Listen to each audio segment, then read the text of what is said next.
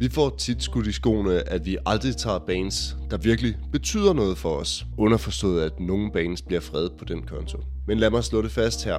Det er ikke tilfældet den her gang. Mit navn er Jeppe, og da jeg var en 4-5 år gammel, var min favoritsang over dem alle Burhøns. Og jeg husker, hvordan mine børnehavekammerater og jeg skrålede den for fuld hals ude på legepladsen der engang i de sene 80'ere. Gnags har altid været en del af mit liv, og jeg husker tydeligt også, hvordan Mr. Swinking-pladen blev købt på den dag, den udkom, og nærmest lå permanent på pladespilleren i mit barndomshjem. Du lytter til Forbrydelser mod musikhistorien. Denne gang er det del 1 om Knags. Det er det Knags fra de tidlige skærndage og frem til og med Mr. Swinking. Christoffer han får sig en walkover og skal forsvare et af Danmarks måske bedste rockbands. Så hvor svært kan det blive?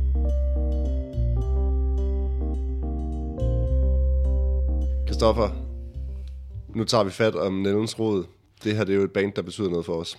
Det må man nok sige, som du lidt var inde på, det er ikke nogen hemmelighed, at vi tit, øh, folk tit sådan, ser os som nogen med en skjult agenda, der handler om at regere en form for smagsdommeri. Og så kan de godt finde på at sige noget i stil med, I tør ikke at tage knacks. Og ved I hvad?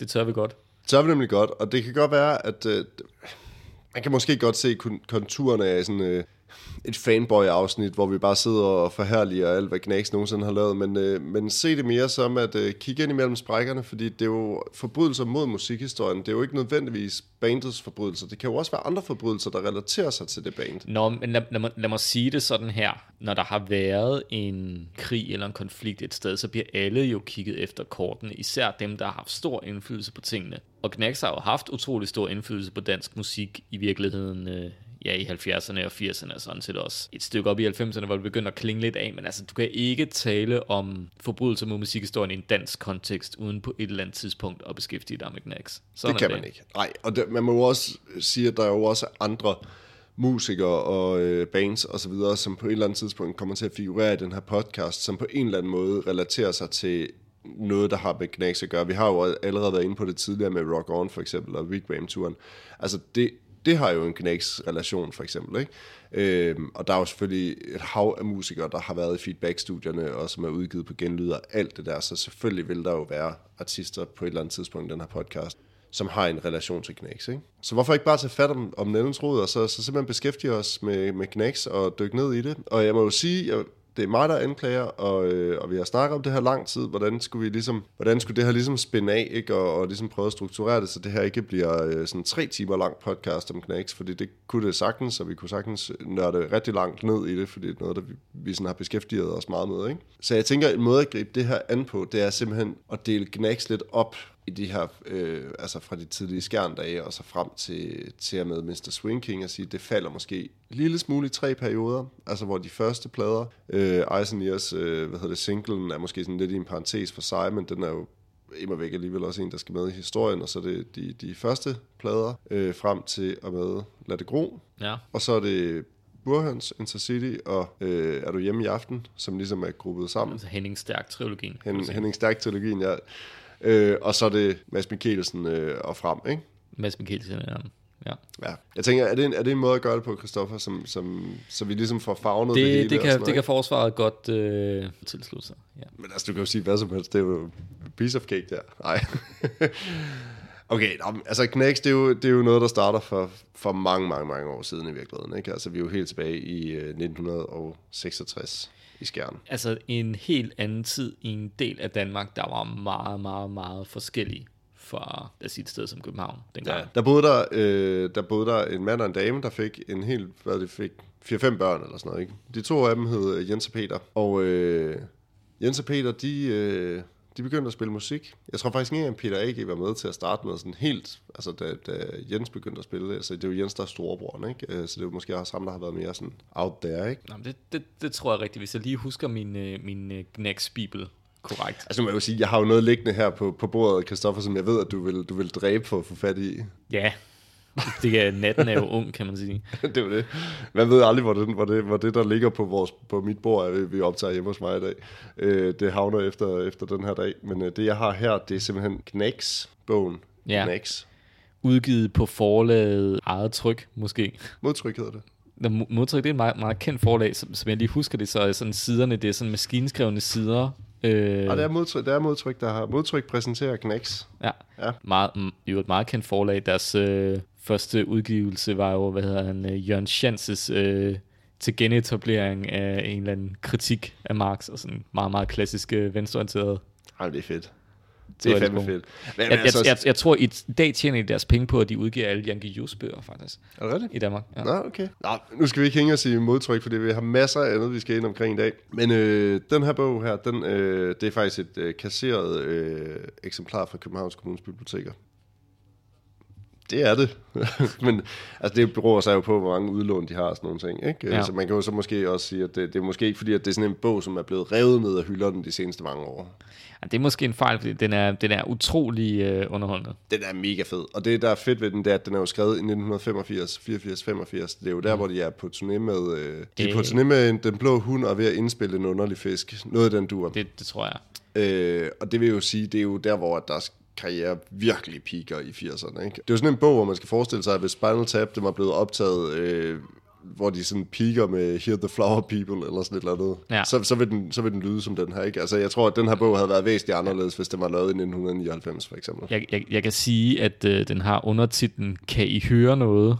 I, stadig med lille i. Under alle omstændigheder, altså det er jo, det er jo faktisk, det er jo Bibelen, det Ja. her. Det er det. Det er the holy grail of uh, Knacks, uh, hvad hedder det, litteratur. Det, det er den her bog her. Men uh, vi, vi kommer jo simpelthen uh, til, til starten af Knacks, og, og det er jo rigeligt beskrevet i den her bog faktisk. Det er virkelig, øh, den er faktisk meget detaljeret. Den beskriver de her knægte ude i, ude i skærn, som laver et beatband, sådan i, uh, i forlængelse af, hvad, man, hvad der nu kom ind, og, ind, i, ind i landet af, og hvad man kunne høre på Radio Luxembourg og sådan nogle ting, finder de her drenge ud af, at øh, de vil sgu også spille, spille pigtrådsmusik derude i Skjern. Ikke? Og de får så deres første show er øh, i et udstillingsvindue hos øh, skomaren, eller sådan en Er det, er det skohandler. ikke er det boghandleren, ikke? Eller boghandleren. Det ved jeg, fordi der også er en boghandler i Tarm, og det man skal vide om Tarm og Skjern i gamle dage, der var, at hvis Skjern havde en butik, så havde Tarm også den butik. Sådan skal det være med byer, der er omkring 10 km mellem hinanden ja, over det i fede er, Vestjylland. at jeg tror ikke, der er nogen af byerne, hvor der er butikker tilbage. I hvert fald ikke i Tarm. Alt er dødt. Ja, det kunne jeg, jeg kunne altså også godt forestille mig, at det eneste, der er i Skjern, det er, det er håndboldholdet. Altså, er der nogen, der ser håndbold? Jeg ved det ikke. Er der noget, der hedder Skjern håndbold? Var der ikke noget, der hedder Skjern håndbold? Der er et andet, der hedder Skjern håndbold. Ifølge Peter A.G., så går de stadig på banen til Burhøns. Er det rigtigt? Ah, Okay, det er fandme sejt. Nå, men under alle omstændigheder, så de her drenge her, de spiller så... Øh, og det, det der er, det er, at de hedder jo ikke Knacks til at starte med. De hedder jo Those Knacks. Der var nogen, der knækkede. Der var nogen, der knækkede, ja. Og, øh, og det, der så sker, det er, at de spiller den her koncert, og så spredes ordet bare. Der er et pigtrådsband i fucking skærn. Og så får de bare engagement på alle samtlige skoler, realskoler, gymnasier, KFUM og alt muligt andet.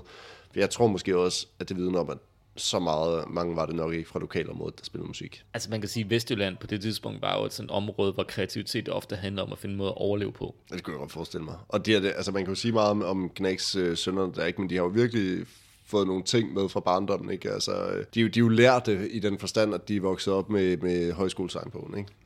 Ja, jo, jo, jo, præcis. Altså de har fået nogle øh, ting ind, som andre ikke har fået i det område. Er det nok nogen, der er gået mere op i at enten fisk eller dyrke jorden, ikke? Altså, Jo, og så, så, så har der været mange på den øh, bog, du læste. Det var, det var Bibelen, og kun Bibelen. Og måske Ja, der var nogle andre, der ret den for dig. Men under alle omstændigheder, så sker der jo hverken værre eller bedre, end at de her entreprenante unge mennesker, øh, som, øh, som hedder Those Knacks, de har sådan lidt forskellige øh, line-up der i de første, allerførste par måneder og år og sådan noget. Men de laver faktisk nogle ret vilde ting, når man sådan dykker ned i det. De laver for eksempel en, en deres egen sådan ungdomsklub, kan man sige, øh, hvor de laver sådan et Knacks Dance Hall øh, ude i Skjern, som er sådan, øh, det lyder ret vildt, når man sådan siger det, men det var en eller anden øh, længe af en gård hos en eller anden, og så kunne de få lov til at indrette noget af det som, øh, som sådan et sted, hvor de solgte sodavand, og så spillede de, og så spillede nogle andre bands også og sådan nogle ting. Så de har den der sådan entreprenante tilgang til det at spille, og de selv er ude og booke deres jobs, de er selv opsøgende med alt, hvad de foretager sig i, i de her år, ikke? Og de er jo så dedikeret til det her projekt, så Jens sælger sin Nordbakke palle for at få råd til et trommesæt. Så en, en hest for et trommesæt. Et hest for et trommesæt, ja. Altså, det er jo- jeg, tror, jeg tror, det er, det er jo jydementalitet. Altså, det, Det er jo, det er jo jeg, jeg ved ikke, om det er en god eller en dårlig Det er handel. fuldstændig tragisk, når man har set Jens spille trommer. At han ikke har fået det er mere ud det. af det så. Men det kan, det kan vi måske vende tilbage til. Men altså, hvad fanden skulle han bruge en Nordbakke til? Hvis han gerne bare vil ryge has og tage på, på, øh, på tylejre og sådan nogle ting. Er Nordbak ikke en meget god arbejdshest?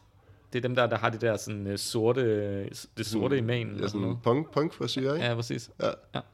Jeg ved ikke rigtigt, altså, jeg tænker sådan, hvis min egen søn, han kommer, og han havde fået et eller andet, der var rigtig, rigtig dyrt, altså sådan en virkelig dyr ting. En hest er jo en dyr ting, ikke? Og sådan til at prøve at høre, jeg, jeg vil faktisk sælge den her, så vil jeg bytte den til noget, der sådan er obviously meget, meget dumt. Vil man så gøre det? Men sådan sige, det skal du fandme. Eller vil man selv sige sådan, ej okay, det der, der er virkelig dumt, det kan jeg måske godt finansiere for dig, fordi at, er det, eller er det curlingagtigt at gøre det? At han slår mig ikke som en curlingfar, brødrenes øh, far der. Nej, det gør han fandme ikke. Altså, men, men på den anden side også meget retfærdigt eller sådan noget. Jeg synes, ja. jeg synes det er okay faktisk. Det viser fandme dedikation. Vil du være med i banen, så må du jo sælge din hest og købe nogle trommer. Altså. Det er jo heller ikke, fordi vi behøver at tage slanghalm på de her øh, allerførste altså, år her, fordi noget af det står sgu også lidt sådan hen det uvisse. Hvem er med, hvornår, og hvordan og hvorledes. Ja, så sådan vi, bottom, øh, bottom line af det er, at de får Jakob med på et tidspunkt, som, øh, som spiller ja. guitar. En bassist er det også med, Svend Finger. Ja, lige præcis. Jeg er Svend. gået på efterskole med hans øh, søn. Er det? Mm. Ja. Nej, det er ret sejt faktisk. Men det er jo ligesom kernen i det første knæks, ikke? Det er jo Jakob og Svend, og så Peter og, øh, og Jens. Og de får faktisk også udgivet noget, og det gør de op på Jax Records op øh, på Mors. Jeg elsker de der nordjyske pladestudier, der også, hvad hedder den, Stup Ranch i Aalborg og sådan noget. Det er fandme, det er fandme sejt, altså. Det er jo efter sigende sådan noget, hvor de bare kører sådan left-right øh, ind, og så, så er det bare det, ikke? Og så udgiver de den som sådan en syvtommer, der hedder, øh, hedder den Ears and Eyes, eller Eyes and Ears, eller sådan noget. Jeg vil faktisk sige, et, har du lyttet til den her øh, som forberedelse? Mm, ligger den øh, sådan offentligt tilgængelig? Den ligger ikke på Spotify, og det er faktisk noget af det, som YouTube i skrivende stund ikke har fjernet fra YouTube, så man kan faktisk finde den på YouTube. Men det er ikke sådan en, man bare lige går ned og finder. Der er ingen, der ender den hans musik. Nej. Så godt er det. Ja, og ja. det er jo øh, det sjove ved det, det er jo, at, at der er jo sådan et rotationsprincip åbenbart i Knæks på det her tidspunkt, ikke? At det er jo ikke, altså det er jo faktisk Jakob der synger der. Ja, han synger vel også ofte kor siden han, ikke? Jo, jo, det gør han, men det, men det er ham, der ligesom sådan er, er forsangeren, ikke? Og så, øh, hvad hedder det, og så øh, Svend på bas og Jens på trommer, ikke? Altså den der rytmesektion, altså det er jo, det er jo skrækkeligt. Det svarer jo til at have, hvordan skal jeg beskrive det her, med en fodboldmetafor Jesper Julesgaard og den scene René Henriksen i et midterforsvar. Ja, sammen med Søren Kolding ude på siden, og så Anders Kure i den anden side, eller sådan noget. det er bare noget, der sejler, og der er ikke noget, der er koordineret. Fuldstændig vanvittigt skidt. Bottom line, det er jo, den her plade, det er jo ikke, altså, man bliver jo ikke rig af at udgive noget på Jax Records. Altså, det, det gør man jo ikke. Der sælger man nogle få eksemplarer. Til gengæld så er det jo by far den dyreste plade, man kan købe med Knacks. Så hvis man ligger inde med den syv, så, så kan man da godt nok se frem til at kunne sælge den for... Adskillige 1000 kroner. Adskillige 100 kroner. Måske helt op på 500 kroner. Men, men jeg, jeg tror gerne, at uh, lytterne vil vide, hvornår de spiller på Tylejren. Men det gør de jo, da Tylejren åbner der i ej, nu bliver jeg taget på noget. Er det 70 eller 71? Jeg føler, det er 71 eller sådan noget. Det er det der, Lars Larsen, han også sælger ost og grundlægger Jysk Imperiet? ja, det er fandme fedt. Det er med fedt, altså. Det er så fedt, at der er sådan noget, der er så yberkapitalistisk kan komme ud af tylejren. Det synes jeg, jeg synes, det er smukt. Men under alle omstændigheder, så er det jo et meget definerende øjeblik for Knacks at tage på tylejren. Og de bruger så den efterfølgende del af sommeren på at tage til Amsterdam, hvor at... Øh, hvad er det? Hvad er Amsterdam kendt for på det tidspunkt? Det ved jeg ikke, luder eller så. Jeg ved, nej, det ved jeg ikke. De spiller i hvert fald en masse musik og kommer hjem med et helt andet udsyn, og de har renteret os. Altså, jeg tænker, at folk, der har taget på Tylejren på åbningsdagen der i 1970-71... Altså, de, de kan godt ikke... betjene en Tilum, lad os sige det sådan der. Det tror jeg også godt, de kan. Det var på et tidspunkt, hvor man faktisk røg Tilum også og sådan noget. Det, der så sker, og der, hvor vi ligesom kommer hen til, til sådan... Øh, altså, efter de her 16 minutters tilløb, så er vi jo så fremme ved... Øh, så er vi jo ligesom fremme med den første plade. Første 12 tommer vinylplade, der bliver udgivet på Philips af Johnny Reimer. Ja, altså dansk rocks godfather. Jeg synes, det er ret vildt at lytte til den plade i dag. Eller jeg ved ikke, hvordan du har det. Jeg var fandme overrasket. Altså, altså. nu er det jo dig, der skal være kritisk, men altså, jeg, jeg vil sige, jeg havde, jeg ved ikke hvorfor, men jeg havde forventet mig noget, der var meget mere amatøragtigt. Men jeg synes, øh, altså, det er jo, det er jo, den er ikke spækket med hits, men... Øh... Altså, det er jo ikke, fordi det sejler, eller sådan, at det er stedet pinligt at lytte til overhovedet. Den solgte, solgte stadig mellem 5 og 8.000 eksemplarer, så det er jo ikke fordi, at den ikke solgte plader på det tidspunkt. Altså, det, det har været sådan okay, altså for, for en dansksproget plade af et debutband og sådan noget. Og hvis man sammenligner med, hvad der ellers er udkommet i de år, så forstår jeg ikke helt, hvorfor at den plade ikke er mere sådan et øh, hippie KFA at have stående i sin samling i dag. På lige fod med lad os sige, de første to eller hundrede plader, eller Young Flowers, eller sådan et eller andet. Jeg synes, den har noget hippie-vibe over sig, som egentlig faktisk er så okay velspillet. Ja, men helt bestemt. Altså, jeg, jeg tror ikke, det er en, der er nogen, der vil sådan gå hjem og sætte den på, mindre de virkelig er i det humør, men altså, jeg, jeg, jeg synes, at øh, niveauet på de der, altså hvis man sådan skal tage dem sådan lidt i en pulje, de der første Knacks hippie-albums. Altså, de, inden for genren er det fint. Problemet var så, at den genre på det, allerede på det tidspunkt jo var sådan hastigt øh, for nedadgående. Men det spotter de vel også rimelig hurtigt, ikke? Fordi jeg synes jo egentlig, det er vel kun de to første plader, der sådan for alvor er hippie hippie, ikke? Altså, jeg synes allerede på, på det er det, Ja. er de jo alle, altså der synes jeg, at de sådan foregriber noget af det, der kommer til at ske. Det er stadigvæk ret hippie med ulvetid og sådan nogle mm. ting, men jeg synes, at det er meget mere, Der, de bevæger sig over i en eller anden form for socialrealisme, der ligesom blev definerende for deres øh, plader siden hele den der sådan fremmedgørelse. Altså, der, der sker jo et eller andet med hippiebevægelsen på det her tidspunkt i 70'erne, hvor man går fra at være meget sådan esoterisk og optimistisk til at være ja, sådan meget, meget samfundskritisk, og alt bliver set i en eller anden marxistisk analyse, men i virkeligheden er meget sådan, det er meget nedslående det hele, ikke? jo, men jeg synes, at sådan deres tekstunivers, det er jo, det er jo revrødt, kan man sige, ikke? Men jeg synes ikke, at det, sådan, jeg synes ikke, at det bliver sådan kvalm, ligesom måske sådan noget, som Savage Rose godt kan gå hen og blive. Altså, jeg synes stadig, at deres, deres tekstunivers og deres musik er mere, det er mere spiseligt end så meget andet, der kom på det tidspunkt. Altså, jeg synes også, at de, de plader, altså, jeg synes måske ikke, det er det, er sådan, det er jo heller ikke en plade, man går hen og sætter på og sådan lytter til og sådan tænker, nej, hvor er det en fed plade, altså, men, men jeg synes, der er fede elementer på den, og jeg synes, at, at lyrik og musik spiller, spiller godt sammen, og så synes jeg faktisk, den lyder rigtig godt. Altså, det lyder ikke amatøragtigt. Altså, ja. Men hvornår, hvornår begynder de at udgive på genlyd? Det gør de allerede for plade 2. Ja. Og så laver de feedback-studiet i 75, 76, noget af den dur. Så det er jo også noget af det, hvor, jeg, hvor man, sådan kan, man kan jo mene meget om Knacks, men man kan jo også bare sige, at det er jo de første sådan sande DIY-pionerer i det her land. Ikke? De har fucking selv gjort det. Altså, der er ikke nogen, der har gjort det her for dem. De har jo fået udgivet noget på Jax Records, som er sådan en lille lorte selskab op i Nordjylland, som ikke, altså, som bare lavede de der syvtommer, og nærmest sådan noget, hvor du kørte ind, og så indspillede du, og så kunne du nærmest gå derfra med 50 eksemplarer af din plade. Ikke? Så udgiver de noget på Philips, så kan de ikke finde et pladeselskab til at udgive plade nummer to, hvilket er lidt underligt, når man har et, plades, en, et band, der har udgivet en plade, og som har solgt sådan okay, at der så ikke er nogen, der vil udgive en opfølging. Det synes jeg er mærkeligt. Men så gør de det bare selv. Altså, de tager bare fat i Nellens Rod, og så låner de nogle penge og køber huset i Haraldsgade og alt det der, ikke? Og ligesom arbejder meget målrettet hen imod det at lave musik, ikke? Ja. Og, og må man jo også forstå på, på historien, at de også offrede en del for at, for at komme derhen, ikke? Så måske har det ikke været det bedste band, men det har i hvert fald været det band, der har haft den største offervillighed, ikke? Helt klart. Altså, Haraldsgade, det, det er Kongsvang, ikke? Jo, Viby. Den pæne ende af Viby. Men det er også, man kan jo også sådan se, at øh, sådan en som Per Frost for eksempel, som jo kommer med på plade nummer to, øh, del af en ring, at han ligesom begynder at være med i bandet, og øh, sammen med Ivan er vel også, nej, Ivan er vel med på den første plade også i virkeligheden. Ham henter de jo ind på et eller andet tidspunkt. De finder ham i Vejle, hvor han er sådan mindreårig Som det er det er beskrevet her som øh, vidunderbarnet for bredballe. bredballet, som jo i øvrigt en pænere del af Vejle. Ja. Skal man lige vide. Altså, jeg tror, hvis Ivan havde gået i skole i dag, ikke? tror du så ikke, han havde fået sådan en autisme-diagnose eller sådan et eller andet? Jeg synes i hvert fald, de optagelser, man ser af Ivan, især på den der DR-dokumentar, hvor han sidder og... Han sidder fandme og koger meget, mand. Altså, det er som om, at Ivan han aldrig rigtig siger noget. Det bliver også beskrevet i den der bog, at han, han siger ikke noget. Altså, han er der bare. Han er bare sådan en... Han, han ser altid sådan lidt malplaceret ud på knæksfotos og sådan noget. Og så spiller han fandme godt, altså. Det må man jo give ham. Men, men Jeppe, hvis de første hippieplader her, de er så gode, altså, så bliver det jo for alvor nemt at forsvare de næste plader. Ja, men jeg tror måske også, man kan sige, det, det er jo et underligt afsnit, det her med, at ligesom at sådan skulle, skulle anklage et band, man rigtig, rigtig godt kan lide. Ikke? Øh, og jeg havde forestillet mig, da, vi, da jeg ligesom lavede research til det her, at det var det her, jeg sådan skulle angribe dem på. Ikke? Det var det her, det var her anklagen ligesom ligger, at jeg synes, det er noget fucking lort, de første plader, og der er ingen, der, ingenting, der hænger sammen, og teksterne er noget møg, og, og sådan nogle ting. Men jeg synes faktisk ikke, det er tilfældet. Og jeg vil ikke sådan partout tvinge en eller anden anklage frem for det her, så vil jeg hellere have en snak sådan generelt om musikmiljøet, og, og den måde, som Gnags måske bliver set på på det her tidspunkt, og også set på i dag, at de er sådan, øh, der bliver grint lidt af de her, den her inkarnation af- Gnags, ikke?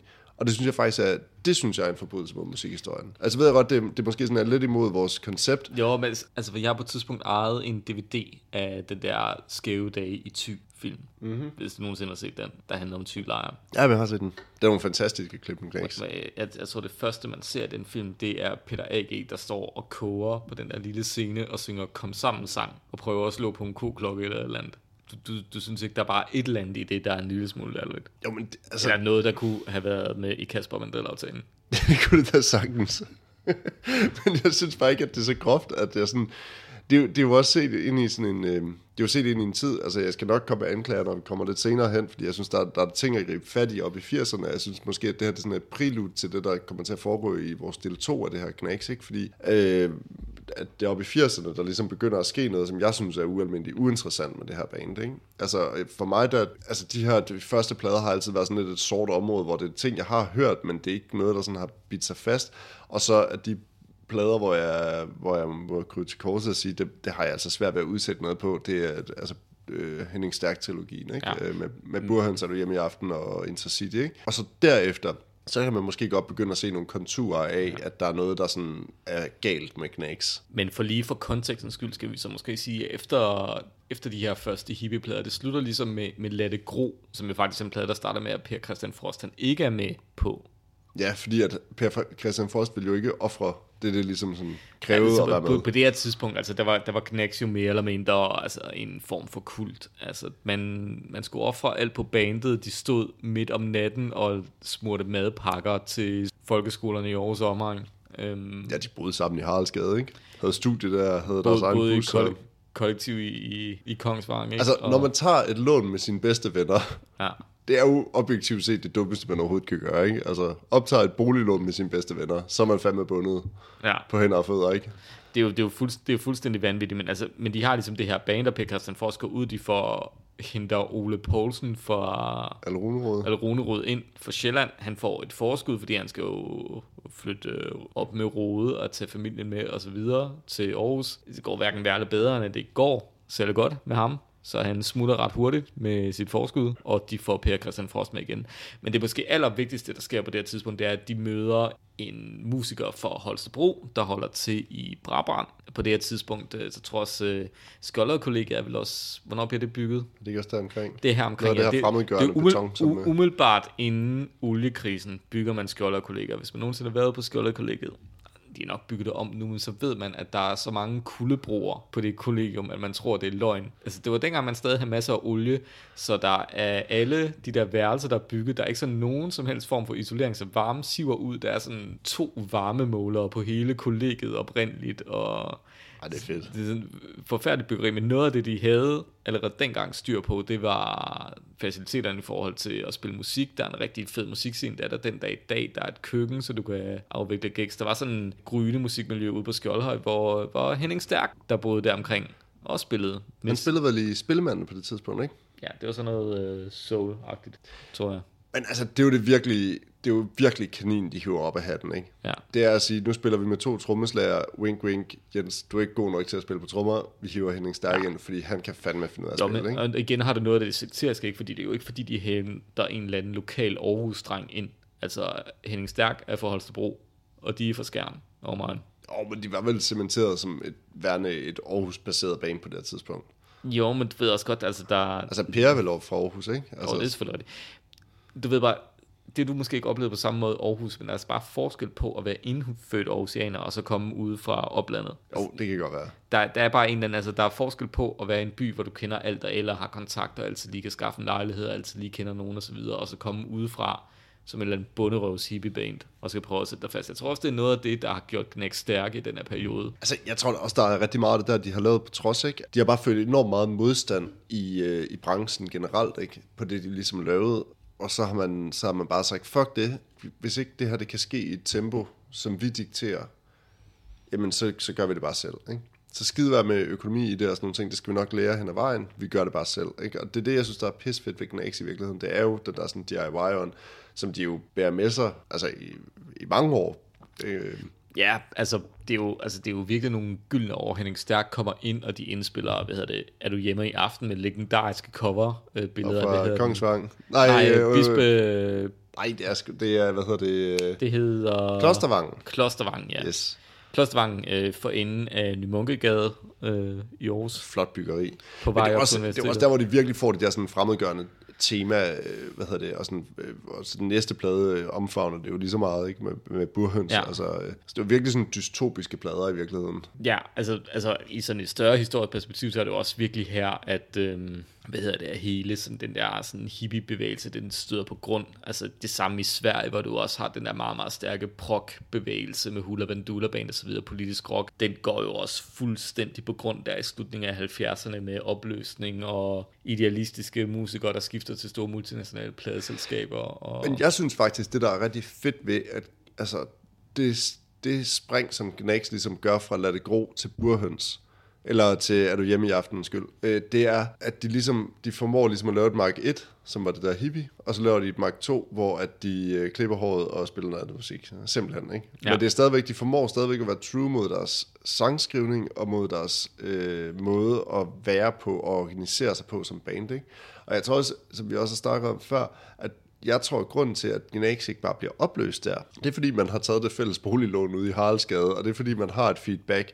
Det er fordi, at musikerne i Aarhus på det tidspunkt begynder at lave andre ting, og de begynder at spille sammen på kryds og tværs, så et Sofamania hiver en Ivan ind, og hiver en Per Frost ind, og øh, Henning Stærk laver nogle andre ting on the side, og øh, Jens begynder at lave warm guns og sådan nogle ting. Øh, Peter A.G. laver sin soloplade, jo, som hvor man tænker, det er jo ret vildt, at han laver den der soloplade, når at Øh, at han har knæks, der kører sig skide godt, ikke? At han ligesom har energien og behovet for at lave en soloplade, og i øvrigt også, at Knæks faktisk spiller de der numre live. Altså, det er jo ret vildt, ikke? Altså, så det er jo bare sådan vævet ind i hinanden på en eller anden måde, hvor at jeg tror, at Gnax er noget større end bare at være et band lige pludselig. Det, det, det tror jeg meget godt sent. Altså, og derudover, at det skal jo ikke være nogen hemmelighed for os begge to. Altså, den, den periode har jo sådan lidt en mytisk øh, ære for os begge to, tror jeg. Jeg har, jeg har vokset op med mine forældres fortællinger om, hvordan de er gået til gymnasiefester på Varde Gymnasium, og så Knæk spillet live der i slutningen af 70'erne. Jamen, det er det samme her. Det er også mine forældres historie om Knæks. Ikke? Det er netop de der år i slut 70'erne, hvor det var sådan virkelig vildt, og de havde et lysshow med, og de, de formåede at lave sådan... Kan måske godt sådan lidt, øh, uden at hive det for højt op, sige, det er sådan Danmarks svar på Pink Floyd i virkeligheden. Ikke? Altså sådan, øh, købe hele lortet selv, og sætte nogle sindssygt vilde shows op, ikke? med lys og lyd og røg og... Øh, ja og sådan noget, ikke? Og det, og det var jo vanvittigt gode plader, og netop, altså, som du siger, de, de skærper også nogle ting, der har manglet længe. Altså, hvis man ser de liveoptagelser, der er af Henning Stærk og, og Jens G. Nielsen, der spiller trommer ved siden af hinanden, altså det er jo et studie i teknik og mangel på samme. Henning Stærk, der sidder sådan helt stoisk, perfekt teknik, kun i håndledene, spiller og, og synger samtidig og, og så Jens, Jens, der sidder og hammer ud i luften, og sådan virkelig, virkelig, virkelig presset i sin teknik. Altså, der kan man, ja, bare, der kan man bare se klasseforskellen. Altså, jeg vil, jeg vil sige, man, man skal undre sig selv en halv time, og så gå ind på Bonanza, og så se den dokumentar, der ligger om Gnax fra de her år på, på DR. For den er fandme fed. Den beskriver bare rigtig godt et band, som, øh, som ikke er nyt, men et band, der er meget, meget sådan velorganiseret og som har sådan en fuldstændig klar, hvad man vil sige, sådan i dagens sprog businessplan eller sådan mm. øh, for hvordan det her det skal køre. Hvor mange procent betaler vi? Hvor meget af det der? Hvor meget af det der? Så udgiver vi den her plade, og hvordan gør vi det? Og hvem er, hvem skal vi hive ind? Og alle de der ting. Ikke? Det er bare sådan en velsmurt maskine de her år, ikke? og de har fuldstændig kontrol over det selv. Ikke? Og det, det synes jeg skulle være ret imponerende at se et dansk band gøre det der. Ikke? Jeg kan bare ikke forestille mig, at et gasolin for eksempel havde kunne formå at gøre det samme, for eksempel. Nej, det er du nok fuldstændig ret i. Altså, de, de var kommet op og skændes, og de kunne ikke finde ud af det, og altså, jeg kunne heller ikke forestille mig, at El Runerud havde gjort det, eller et, altså, et Savage Rose havde gjort det, eller, altså sådan, der var mange af de der bands, man kunne nævne, ikke, hvor jeg, jeg, jeg tror simpelthen ikke, at de ville kunne opbygge en organisation omkring sig, som ja, ville være og, så stramt. Og, og have været med til at opbygge, ja, netop uh, Rock On, booking-delen, og virkelig sidde på rigtig meget af, af fødekæden selv.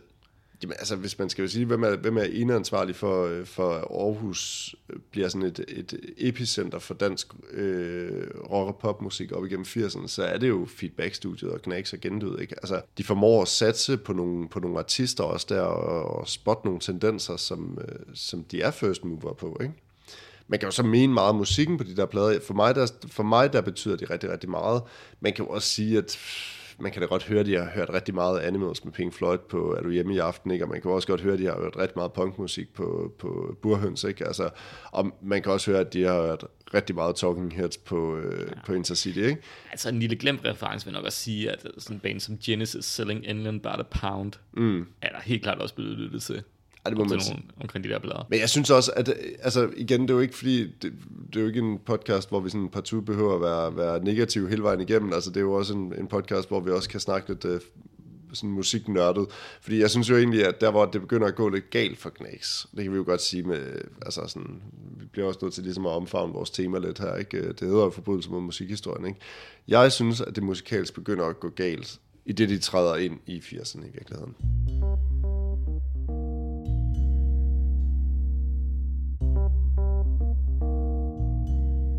Jeg synes, at en af de første forbrydelser i Knacks-universet kommer, når vi går ind i 80'erne, og de udgiver Safari-pladen. Og øh, på sin vis er det jo ikke fordi, at det er en dårlig plade som sådan, og jeg synes også, at mange af de 80'er-plader, de har udgivet, jo sådan set også øh, hver for sig er gode plader. Det de aldrig nogensinde skulle have gjort, de skulle aldrig nogensinde have lavet et forpullet reggae-nummer.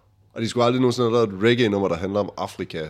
Altså, den, den er jeg nødt til at forsvare lidt, fordi hvis du læser din kære. Knacks Bibel, så vil du også vide, at uh, Safari jo oprindeligt er en ballade, som deres uh, jamaikanske producer hørte, um, Kyle, Carl Peterson, ikke? Carl Peterson, ikke? Jo. Han hører den, og han tænker, jeg er nødt til at lave arrangementet om, og så så det er jo virkelig bare et popnummer, der er udsat for et eller andet borderline reggae arrangement. Og resten af pladen er jo, for at sige det lyde ud, altså det, det er jo i virkeligheden mere burhøns, end det er noget som helst andet. Altså, Ja, det er en rockplade, men jeg synes, at det der, det der er frygteligt ved, ved sådan Knacks perceptionen i dagens Danmark, det er, at det bliver sagt, at det er det der reggae-band, og de spiller sådan nogle reggae-tunes og sådan noget, fordi det gør de jo i virkeligheden ikke. Altså, de spiller rockmusik, men fordi de har udgivet det mm. ene nummer der, ikke? Og så er der nogle andre ting, der omfavner nogle andre, sådan, nogle andre temaer og sådan noget, men, men, eller nogle andre sådan, uh, genre og sådan noget, ja. men sådan det eneste full-blown reggae-nummer, de har lavet, det er jo Ja. Safari, ikke? Altså, det, det kan du selvfølgelig have ret i. I forhold til det der med teksterne, handler Safari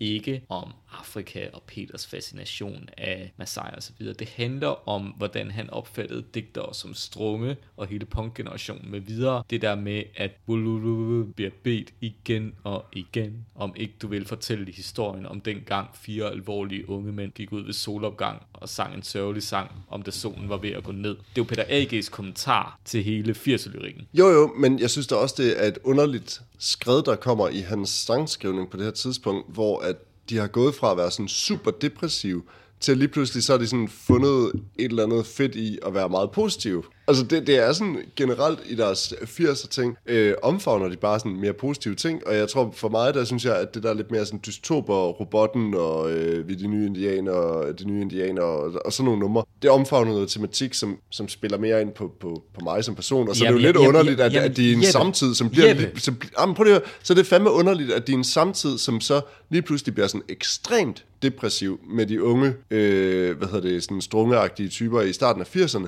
går den fuldstændig modsatte vej og bliver sådan yber positiv. Jeppe, du skal jo tænke på, at så kommer Karl ind der, og så, så hører han os indspil, og, og vi snakker om, øh, og vi snakker om det her øh, safari-nummer, hvordan skal beatet ligge, når man spiller reggae, skal det ligge her, skal det lære, hvad, hvad skal vi tælle til her? Og så siger han, det er helt forkert. Vi skal bare stille os op i en rundkreds, og så skal vi finde noget at slå på. Det kan være en kaffekop, det kan være hvad som helst, og så skal vi bare spille indtil vi har den. Og det er jo det, det er, Jeppe. Du skal bare finde glæden i dig selv. Jamen, jeg ved det og godt. rytmen. Man skal bare finde rytmen, og så i stedet for at skændes med sin bror om, hvor det ligger henne og slås om det, så skal man bare spille det. Ja. Og så skal man gå rundt i en rundkreds. Og jeg vil faktisk sige, den der Carl... Øh, hvad hedder han ikke Carl Petersen? Nu bliver jeg, jeg bliver sgu helt i tvivl om det. Jo, historien, altså jeg ved ikke, om det er det, du vil til at sige, men historien var, at vi havde Carl Peterson først, og han havde produceret Bob Marley eller hvad. Nej, nej, nej, det er ikke ham der. Det er Jack Newton, Okay, der har produceret Bob Marley og sådan noget. Men han er jo, inde, han er jo stadig på Island Records. Men den måde, han ligesom kom den måde, de fik skabt kontakt til ham, synes jeg faktisk er ret ejendommelig. Og det, der står om Carl Petersen i øh, Bibelen her, ikke, det er, at der står, at øh, den øh, engelske reggae-gruppe Steel Pulse spillede nogle koncerter i øh, Danmark, og de var så på det reggae-selskabet, det der Island Records.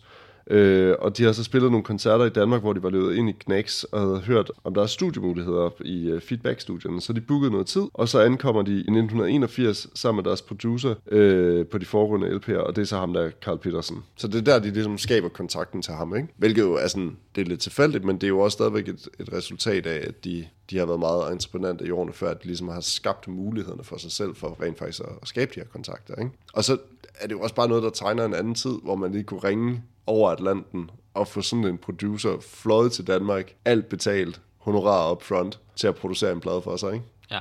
Det er fandme Var vildt, det ikke altså. noget med, at de syntes, han var for dyr på de næste plader, så hyrede de hans assistent i stedet for? Øh, nej, altså det, historien i Bibelen her er, at, øh, at de, de kunne sgu ikke rigtig få fat i ham. og så har de fået fat i ham på en telefonboks i Manhattan og sådan noget, og så var det et eller andet, og, og så kunne de ikke få fat i ham mere, men så fik de fat i ham der. Hedder han ikke Jack Newman? Nu bliver jeg helt... Øh, Eller Nuber, måske? Nuber. Undskyld, jeg har det, det står lige her. Jack Nuber, det er rigtigt, ja. Øh, og så fik de fat i, øh, hvad hedder det, fik de fat i Jack øh, Nuber i stedet for. Og det er jo ham, som har haft øh, adresse, eller studieadresse på Ocean Boulevard øh, 461, ikke? Altså, hvis man kender den reference. Det gør jeg ikke. Nej, Eric Clapton.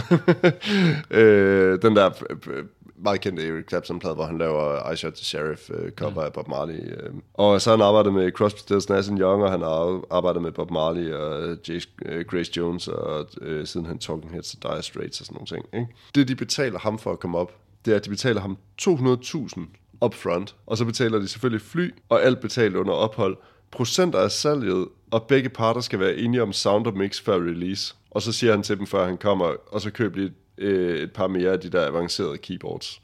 Hold da kæft. Ej, det er fandme vildt. Nå, men for lige at vende tilbage til, til kronologien i Knacks. Jeg ved ikke, skal vi, skal vi tykke langhalm på, på Safari-pladen som sådan? Altså, Nej, det er en udmærket plade. jeg synes også, det er en udmærket plade, men jeg synes ikke, at den er i nærheden af at være lige så god som Intercity for eksempel. Nej, altså, de får Mads Mikkelsen med, og der er jo nogen, der synes, det er en vild åbenbaring, netop fordi, at det sådan markerer en overgang til noget... Øhm, Altså, Mads Mikkelsen er jo, er jo et barn af Aarhus Friskole, ikke? Altså, ja, så vil jeg hellere have, at de har jo Leif Falk med på nogle af de der første plader. ja. På koklokke. Men øh, Skål på ham i øvrigt, altså. ja, Leif Falk, rest in peace. Hvis man har set den øh, DR-dokumentar, der hedder Aarhus Rocker, Ej, der får man et lidt andet billede af Leif får man Falk. et andet billede af Leif Falk, hvordan han måske var som far. Ja. Men under alle omstændigheder, så øh, der er jo meget af det her knæks, der centrerer sig om trommespillet, ikke? Og måske, altså, det er jo ligesom det, der sådan markerer stilskiftet også på en eller anden vis, ikke? Ja. Øhm, ud ryger Henning Stærk, og ind kommer Mads Mikkelsen, som er den der young gun. Skal man skal måske sige, at Henning Stærk gik jo selv dengang ved spille solo, ikke? Jo, de havde måske også udtømt mulighederne med det, de kunne med de tre plader, ikke? Altså, og de står jo også bare virkelig skarpt som en trilogi, de tre plader, ikke? Men vi bevæger os op i det der, som, som jeg vælger at kalde Knacks Mark 3, som er det her mere 80'er-orienterede, positive øh, tematik Knacks. Bogstaveligt talt mere spraglet knæks, ikke? Meget Også mere sprog, må man sige. Det bliver det i hvert fald. Altså, altså, jeg synes jo generelt, deres cover art er, er super fed, men der sker jo et eller andet oppe i 80'erne, som er helt whack. Altså, det gør der jo. Ja.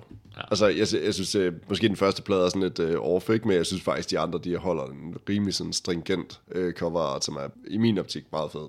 Måske en City er også lidt off, ikke? Ja. Ej, ret off. Safari er også temmelig off. Men Burhøns, så er du hjemme i aften. Har fed cover art, ikke? Ja, fed æstetik. Så kommer Safari, der sådan lidt ligner... Det var bare sådan det der, øh, hvad hedder det, sådan noget, sådan noget tyggegummi, man får, hvor at man sådan folder det der sådan tyggegummi-papir ud, og så er der sådan alverdens flag på, eller sådan noget. Ja, Sådan et eller andet multi-flavor tyggegummi. Ej, det er fandme ikke et særligt flot cover, det er det altså ikke. Men jeg synes så, at de får samlet sig sammen på X-pladen. ja den, er, den er meget rocket. Den er meget mere rocket, og jeg synes også, den er meget bedre. Jeg synes, den er, jeg synes numrene er bedre. Jeg synes, den hænger bedre sammen som plade også. Altså, det, det er klart en af dem, der står som, som en af de stærkeste 80'er-plader for mig. Det er også her, de er folkelige. Øh, Jo, altså kan man sige, det er jo selvfølgelig også, øh, at de omfavner de igen nogle øh, lidt depressive øh, sådan tendenser, ikke? Jamen, det er, jo, det, der lukker. det er jo, og- men der er jo ikke nogen, der husker den sang for, at den handler om butikstød og så videre. De husker den jo for, at Peter Ake siger, at han har røget en stråhat Ja, det er selvfølgelig rigtigt. og slinger, slinger ned ad Vestergade. Har du så i øvrigt lagt mærke til, at der hvor de indspiller videoen, er det ikke inde i O. Jensen? Jo, men, jo, men ligger, lå det ikke også på Vestergade? Jo, jo, altså, men er det ikke i de lokaler, hvor O. Jensen lå i Vestergade, at de indspiller det? Det kan faktisk godt være. Jeg, jeg har tit tænkt på, altså da jeg boede i Aarhus, så synes jeg altså, Vestergade var lige en gade, man tænkte, jeg slinger lige ned ad Vestergade, så det virkede rimelig død. Altså, da jeg flyttede til Aarhus, der var det sådan, at der var virkelig snattet op i Samsøgade og Lollandsgade og de der, ikke? Og jeg kunne godt forestille mig, at Vestergade sådan anno 1981 var sådan virkelig slummet i virkeligheden, ikke? Ja, Men selvfølgelig også en ikonisk øh, Aarhusgade i sådan i, med Vestergade, øh, hvad hedder det, jeg ved, ved 8 altså. ved 58, ja. Ja, jo, men hele, hele det der kvarter og de der caféer, der var rundt omkring, det var også der, de nettergale startede op på den der, hvad hedder den der café et eller andet sted nede ved Munkegade eller sådan noget. Ja, sådan et eller andet. Men jeg synes dog, at, at den plade står rigtig, rigtig skarpt også den dag i dag. Ikke? At vi behøver ikke også bruge helt vildt lang tid på hver enkelt af de her plader. Nu skal jeg simpelthen lige se, at jeg ikke får op i min... Øh... Så er det selvfølgelig gå med hunden gennem byen, ikke? hvor man må sige, det er jo nok der, at de sådan At den blå, får hund, det der. blå hundpladen, ikke? Jo. Øh, nå ja, undskyld, den blå hund, ja. Altså det er jo der, der også gennembrud, gennembrud kommer. Ja. Det er svært at komme udenom. Jeg tror, de fleste mm. vil jo nok i hvert fald kende vilde kaniner fra den ja. plade, ikke? Rent lydmæssigt ligger den så meget op af X, vil jeg sige. Det kan du have ret i. Øh, jeg synes dog sangskrivningsmæssigt, synes jeg ikke, den er oppe på samme niveau som X. Han starter stærkt, ikke? Og så fiser ud. Ja, både og. Altså, jeg synes, at altså, min favorit ligger længere ind på pladen. Men det kommer vi til, når vi, når vi lidt senere hen. Er det Sigurat? Nej, det er det ikke. men, men cigaret er faktisk et meget godt eksempel på, at øh, det også ligesom indvarsler en ny æra i Knex, hvor der måske begynder at komme nogle revner i øh, fernissen, ikke? Altså, fordi at på det tidspunkt, og med det nummer, der kan de godt lave de der sådan lidt sproglige finurligheder, og og noget, som er sådan lidt fjollet for sjov, og, og sådan, hvor de faktisk sådan med overbevisning kan spille på den der, der siger ja. sådan, nogle, sådan nogle instrumenter, der bare sådan, sådan en rytmesektion, hvor de bare sådan har fjollet instrumenter med, der kan sige en lyd, fordi den kan sige en lyd, ikke? Men på en eller anden vis, så fungerer det i den der setting på, den, på de der plader der, ikke? Og det bliver så alt for meget senere hen, ikke? Hvor det ligesom bare bliver, det bandet ligesom kan, ikke? Men jeg synes, at øh, hundenplade, hvad hedder den blå hund der, altså den er, jo, den er jo ikonisk, og det er jo også ikonisk cover art i virkeligheden, ja. ikke? Altså nu snakker vi godt nok om de der meget spraglede cover, ikke? Men jeg synes faktisk, det er ret fedt cover, sådan meget 80'er ikonisk cover, ikke? en meget populær café øh, i mit lokalområde. Ja, Frederiksberg. Ja. Jeg vil jo så mene, at det går så kraftigt ned ad bakke på de næste par plader. En underlig fisk er jo ikke, altså coverartet der er fucking fedt.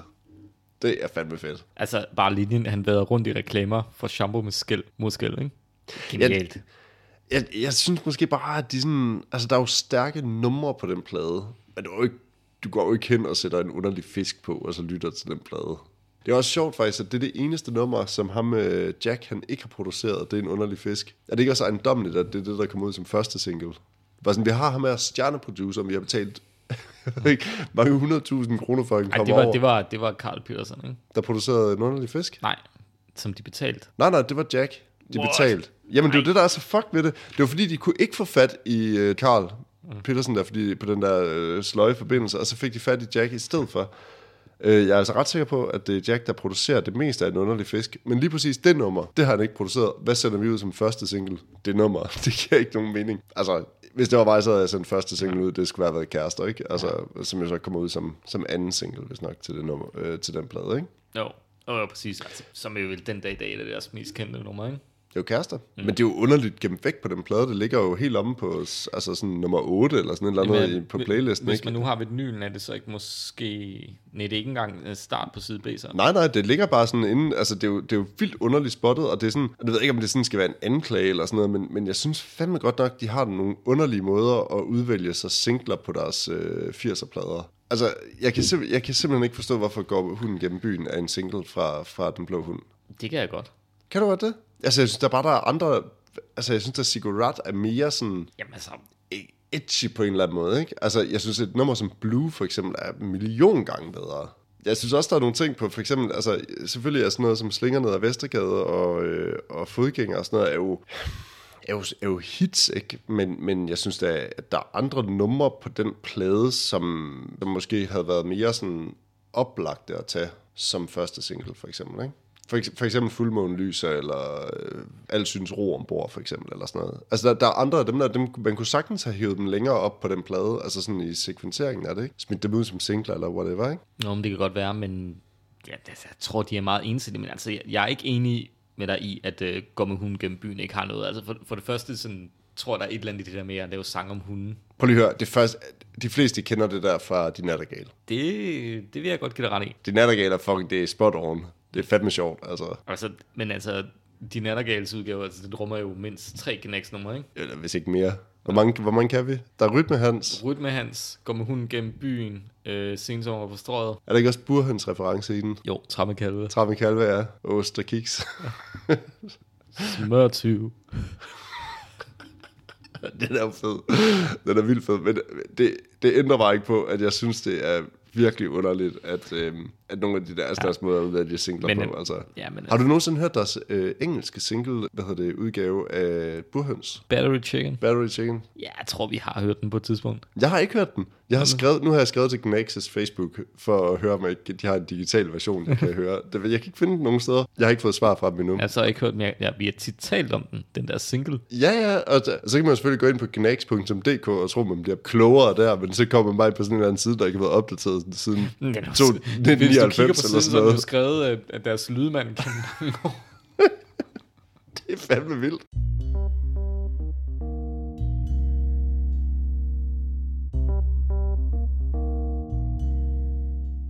Jeg tror, vi skal hen til, øhm, til plads til begejstring. Jeg ved ikke, hvad du har at sige om den. Hvis nu, at øh, de havde slået plads til begejstring, og øh, hvad hedder det, det næste, der kommer, øh, Har de puttet noget i kaffen? har de puttet noget i kaffen, ikke? Og man også tænker, et, det der cover art på de to, det er jo frygteligt. Det er jo decideret gysligt. Altså, jeg har, jeg har købt plads til begejstring på et lommemarked, fordi jeg var overbevist om, at det var den plade, jeg ikke havde af de to, og så var det, har, du, har de puttet noget i kaffen. Altså, det siger bare noget om det. Oh, det den er faktisk også refereret i øh, Rødren med rytmeboksen. Nå, det er rigtigt. Så man bruger det noget i kaffen, ja. Det er rigtigt, ja. Det er godt, det er godt spottet. Hvis nu, at det var en plade, så havde den fandme været en killer. Men det er to plader, og så, så kommer vi jo ud igen. Det er fandme underligt. Onkel Eske. Hvorfor fanden er den kommet ud som single? Ja, det er et godt spørgsmål. Jeg, du har engang givet mig øh, Ja, vinylsinken. det har jeg da. Onkel Selvfølgelig. Jeg havde en Ja. dublet.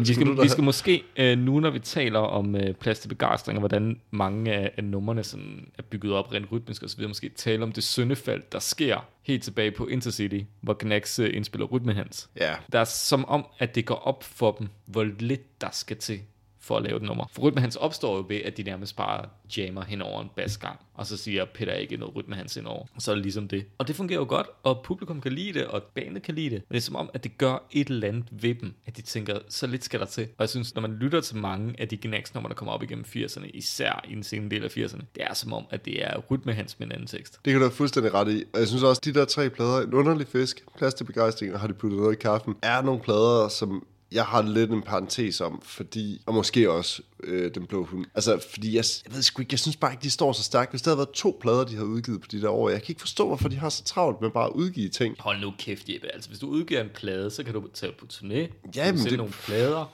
og få noget airplay. Jeg synes bare, det der er vildt, det er, at jeg synes, det er vildt, at man kan have på samme plader numre som Sensommer på Strøget og Danmark, og så Ritas rock and roll band. Hvordan, altså, er der, har der slet ikke været sådan nogen kuratering på, hvad, hvad sangen måtte hedde eller handle om, eller sådan noget, eller har der bare været Peter Age, der bare sådan har kunne køre solo på det der, bare sådan sige, Altså, det er mig, der bestemmer, og sådan her bliver det. Man kan tror- måske godt forstå, hvorfor at Jens og Peter har slåsset i studiet, ikke? Det er jo klart, hvis han er kommet ind med sådan noget, er der er Jens bare sådan og tænkt, okay, vi måske godt lave noget, der er lidt mere subtilt, måske Hound Dog, eller et eller andet, øh, man kunne lave et medley med det, eller sådan noget på live, for eksempel, ikke? Nu kommer forstå, man var blevet sur, ikke? Altså, nu kommer du med en reference til det der Midtfyns-koncert, der også Ej, ligger er fed. tilgængelig. Den er fandme fed. Men den ligger jo ikke tilgængelig længere. Alt er jo blevet slettet inden fra YouTube. Nå, det opdagede jeg faktisk. Det er frygteligt. jeg så prøvede, alle de ting, at vi se, jeg refererer prøvede, til. prøvede faktisk at se noget knacks med min datter her tidligere i dag. Det kunne ikke lade, Nej, og den der fantastiske optagelse, hvor at Jens, øh, Jens han synger Hound Dog i et eller andet medley, den findes ikke mere. Men er det ikke også beskrevet i din uh, bibel der, hvordan de sådan efter en koncert, jeg tror bogen starter med, at Jens har hamret Peter A.G. sådan en på tuden. Jamen, det er sådan noget, den duer ikke. Fordi at, uh, Peter, fordi at uh, Peter A.G. har været sur over, hvordan publikum uh, har været, og så Jens har sagt, at publikum giver jo nok bare igen det, de, at det, de får. Ja. Og det kan Peter fandme ikke. Det kan gider ikke kapere, fandme ikke altså. at øve på. Men det er også, altså man kan også sige meget om de der sådan start 80'er plader, men det er også der, hvor Peter A.G. Øh, sådan virkelig etablerer sig som frontmand, frontmand i bandet, ikke? Fordi førhen har der jo været sådan en eller anden, øh, sådan et instrumentrotation i virkeligheden, ikke? Og der har også været, Henning Stærk synger jo også nogle sange live og sådan noget på de ja. der Henning Stærk plader og sådan noget, ikke? Og der har måske været et andet form for kollektiv, men hvor de lige pludselig godt finder ud af, at hvis vi skal, hvis vi skal noget med det her, som er at blive større end det, vi er på Intercity for eksempel, så bliver vi nødt til at være mere stringente i vores instrumenthåndtering. Og det vil sige, det nytter ikke noget, at man, man bytter instrumenter hele tiden, eller at man... Øh, jeg tror også, det er der, hvor de i virkeligheden parkerer Jens øh, ret og sol, øh, godt og solidt om bagved en, en, hvad hedder det, en masse koklokker og Ja. ting, der siger grrr, og sådan nogle ting, og så har man bare Mads Mikkelsen til at hamre trommer, ikke? Øhm, og det samme med Per Frost begynder at spille mere og mere bas på de her ting også, og sådan noget, ikke? Og man, man finder ligesom et andet format for det. Vi bliver nødt, det, er, ikke- det er ikke et kollektiv længere på samme mm. måde. Og definitivt, det er Peter A.G., der tegner det her band udad til. Ikke? Det er ham, og så er der de andre. Ja, det er nok meget rigtigt. På sin vis, ikke? Nå, et, igen, skal vi starte om Onkel Eske og Ritas Rock'n'Roll Band og sådan noget? Jeg tror måske, vi vender, kommer tilbage til nogle af dem. Ja, det gør vi nok.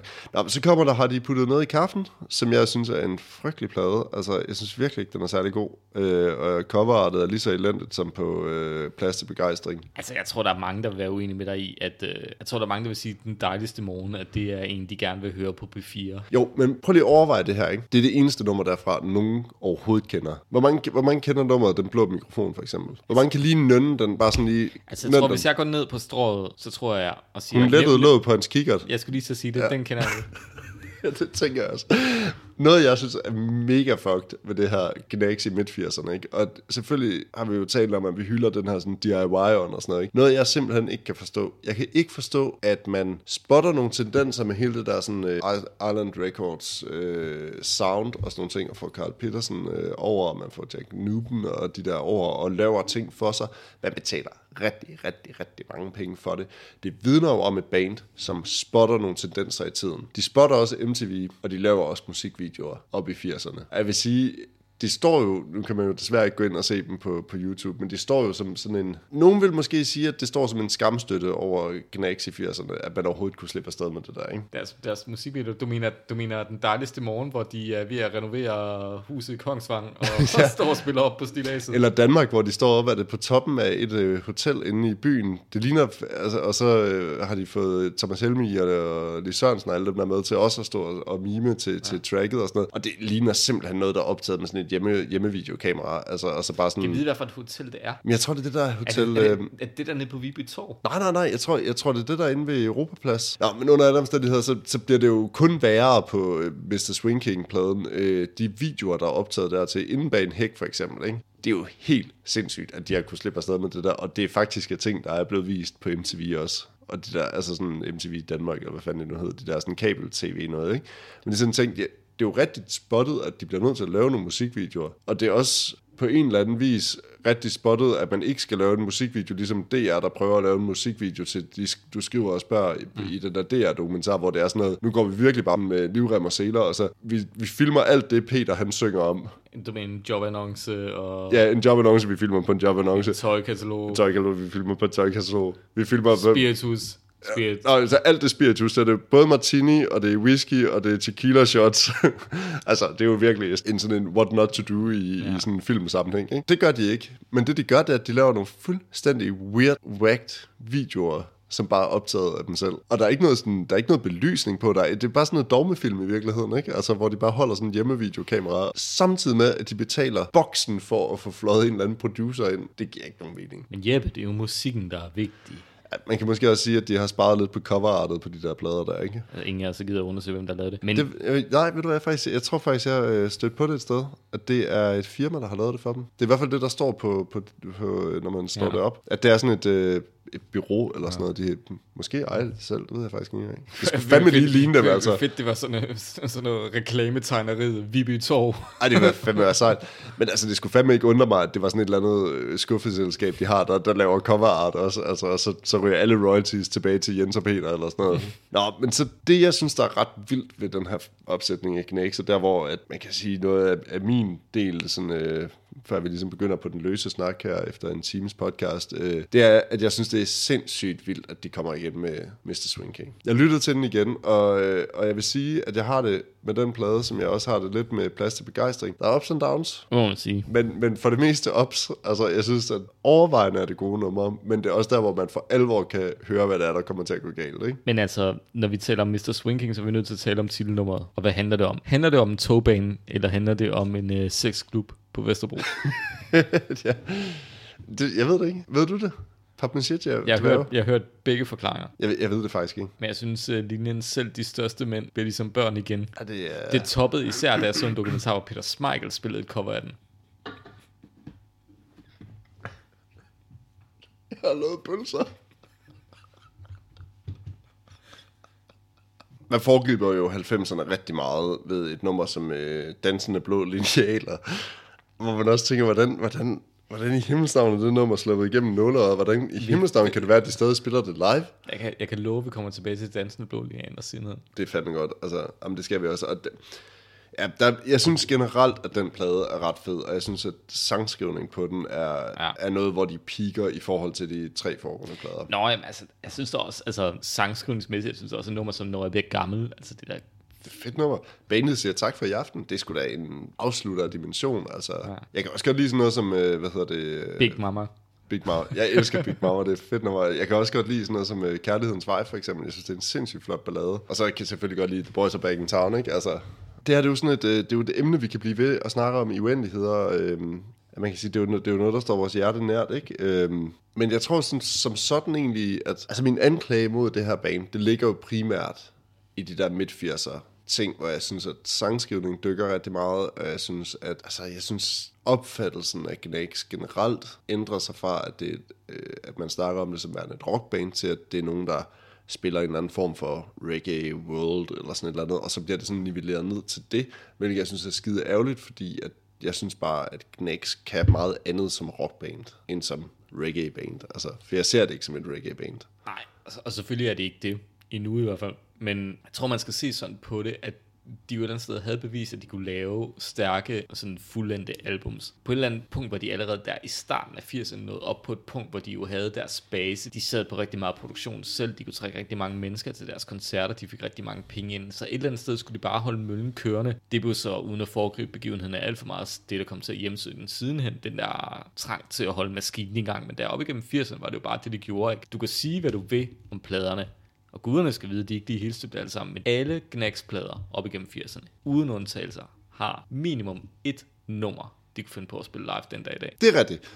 Og, og måske endda også to, ikke? Altså, det, det er sådan, øh, det, på den måde er de jo, holder de jo et højt niveau. De, jeg synes, der kommer til at, at være øh, problemet med dem op igennem 80'erne. Og det er jo selvfølgelig ikke bare for at sidde og være kontrær, fordi jeg ved godt, at mange af dem, der lytter til Knacks, de har et forhold til 80'er-pladerne, og det er det, man ligesom har hørt, for det er det, der har været på altså, når man går på for helvede genbrugsplads eller et eller andet, så står der jo fandme stakkevis af, af 80'er knæksplader, ikke? Fordi de har jo bare solgt sindssygt mange enheder, ikke? Det er jo helt vildt, men, men øh, det er jo ikke så tit, du støder på en burhønsplade, eller en er du hjemme i aftenplade, eller sådan noget. Altså, man kan jo bare sådan se på det sådan kvantitativt.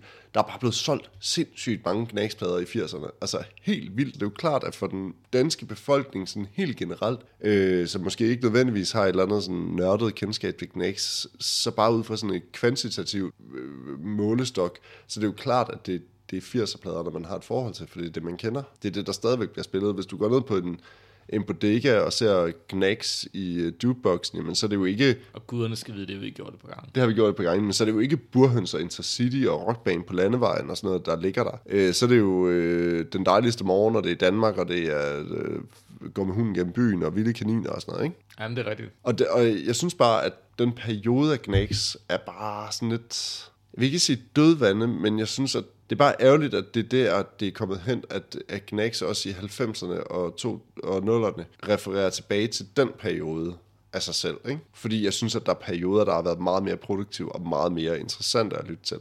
Og det er ærgerligt, at det er det, der forsvinder i, i den her sådan, historie blur på en eller anden måde. Ikke? Det er rigtigt. Men jeg tænker, at det nu vi kommer til, øh, til sådan et... Øh, altså, vi har jo gjort det her nogle gange før os. Øh, det er simpelthen sådan lige at gennemgå pladerne en for en. Og øh, Ja. vi, har ikke, vi, har ikke, vi, har ikke, vi har ikke synkroniseret det her. Det, det vi gør, det er, at vi, vi tager hver plade, og så kommer vi simpelthen med hver vores øh, favoritnummer i virkeligheden.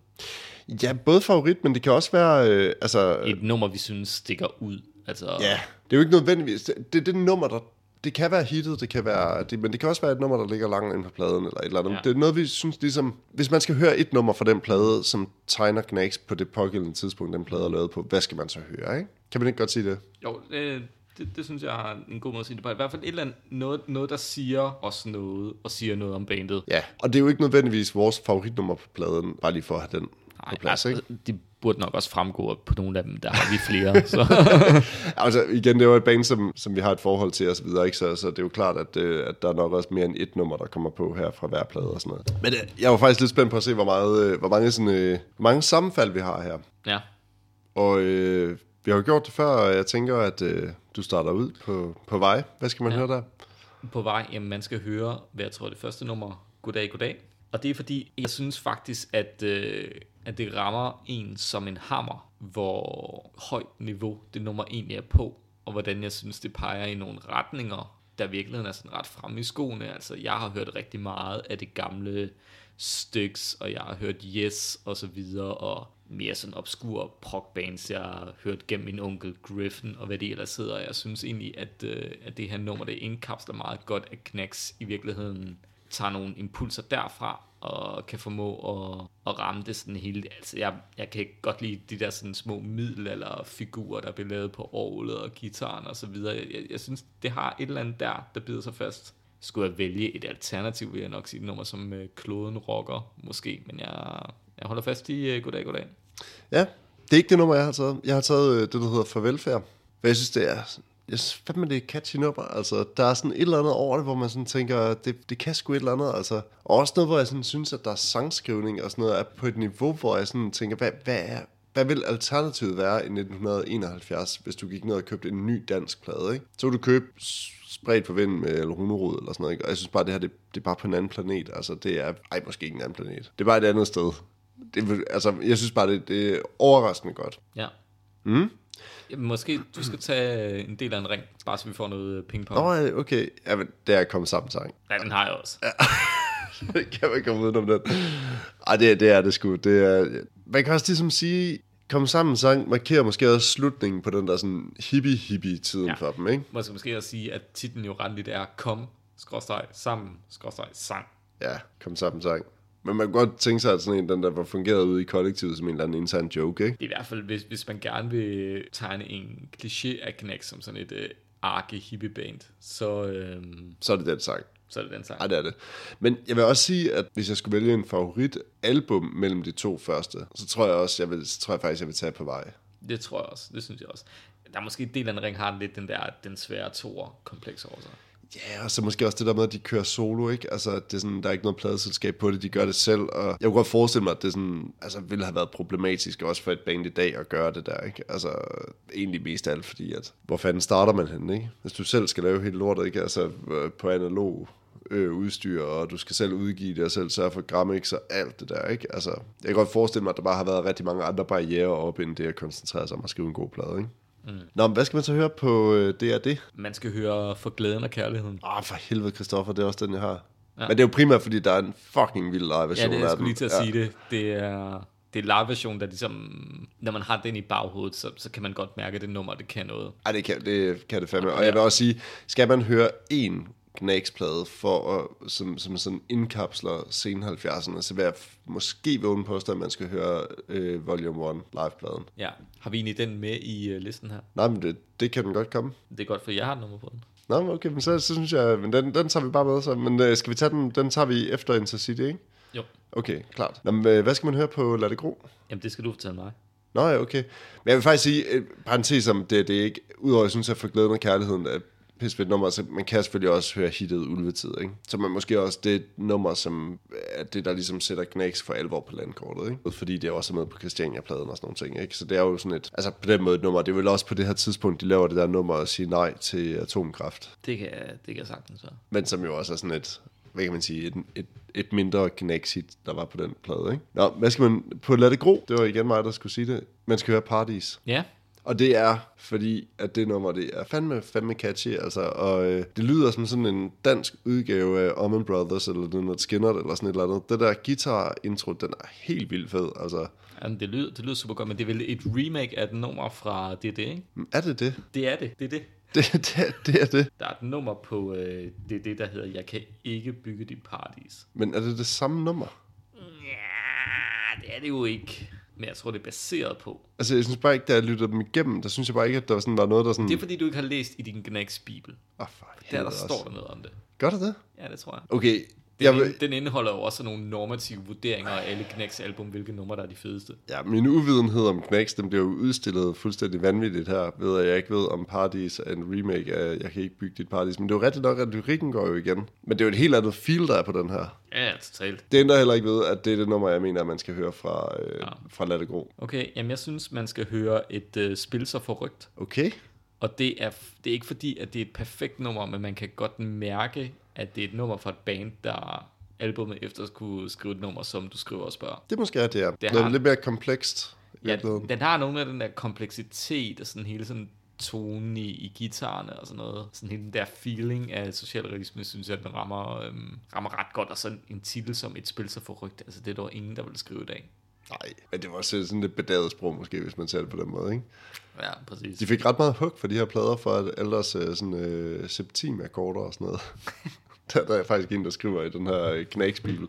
Jeg gider ikke læse det, fordi nu det her afsnit bliver tons så langt, men der er et, et ret fedt øh, citat om, øh, hvad hedder det, en anmeldelse af det er det, hvor de netop går ind i sådan noget. Det var dengang, der var anmeldere til, hvor de gik ind og snakkede om septimakkorder og sådan noget i en anmeldelse, man kunne læse i, det hed engang i magasin MM. Øh, jamen, så kommer vi jo til den hellige træenighed. Hvad skal man høre fra? Er du hjemme i aften? Oh, altså man kan jo fandme høre mange numre. Altså Det det, var man. virkelig, virkelig, virkelig svært at vælge. Øh, også fordi det er, jo, det er jo sådan en plade, hvor numrene er noget af det første, man kan huske, jeg kan huske af musik fra mit liv overhovedet. Ikke? Så det, det, er jo sådan, det rammer jo virkelig dybt, men jeg tror, vi siger, at man skal høre fra en fremmed planet, fordi det er et nummer, der den dag i dag godt kan give mig lidt gu- gåsehud, når man hører introen. Ja, Og, sådan, og den har igen den der kompleksitet. På, på, på en eller anden måde, så har den sådan en eller anden transcendens over sig, som jeg synes er ret fed.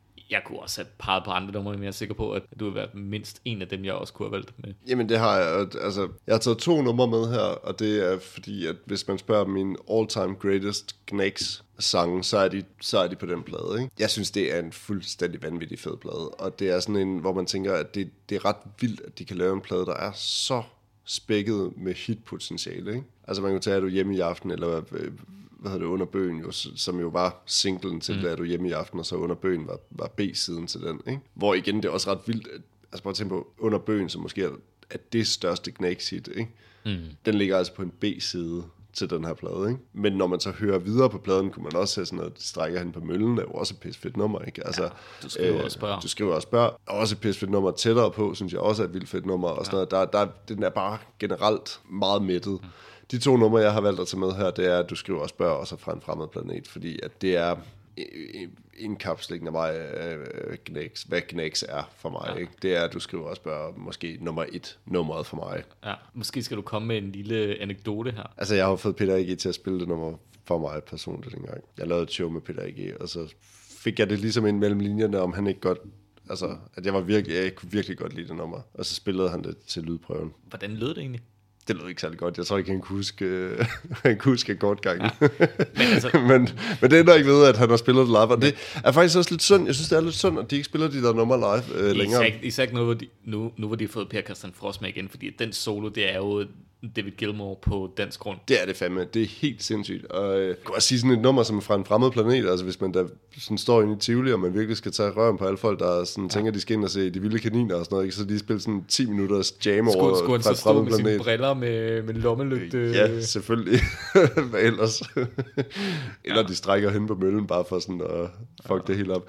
Der er også nogle ting med de der plader, jeg synes er ret fede, er, at øh, Peter Ege har jo nogle gange har udtalt, at han ikke brød sig ikke om Knacks som liveplade, fordi at det var live-oplevelsen mm. øh, og capture det i nuet. Det er jo totalt Adorno i virkeligheden, ikke? Ja. det han er ude i. Ikke? Det er noget, man bygger op, ikke? at man skal gå til Knacks koncert. Øh, jeg synes, det er sindssygt fedt, at Volume 1 ligesom blev lavet, fordi den, det er jo sådan et, altså det, det er jo sådan et musikhistorisk, er det jo ret fedt at have sådan mm. et live-version af et band on fire, ikke? Og jeg vil også våge den påstand og sige, at jeg synes, Volume 1 er en af de allerbedste liveplader, der nogensinde er udgivet i Danmark. Ikke? Dansk band, hvis ikke den bedste. Altså, jeg kan ikke rigtig komme på andre, der sådan skulle komme op i nærheden af det der. Men det, der er ret vildt ved det, det er jo, at der er jo live numre på de andre plader også. De strækker hen på møllen er jo en live-optagelse. Ja. Man lægger bare ikke mærke til det, fordi der er cuttet nummer til sidst, ikke? men det siger jo altså også bare noget om, at det er et band, der er psykotight på det der tidspunkt. Ikke?